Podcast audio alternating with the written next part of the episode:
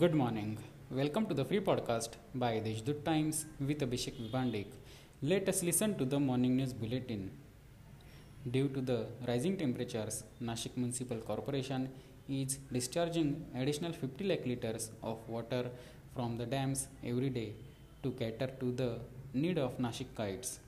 1.2 crore liters from the Shivaji Nagar filtration plant and 1.3 crore liters from Mukne Dam were being discharged daily to aid the residents. The discharge has now increased by 40 lakh litres and 10 lakh litres from the Shivaji Nagar plant and Mukne Dam respectively. The Modi government is now giving blows to the common man every day with rising prices of essential commodities. People are now financially broken and are fed up with this government. An agitation was organized in Nashik under the chairmanship of NCP Youth Congress President Ambadas Khaire against this rising inflation.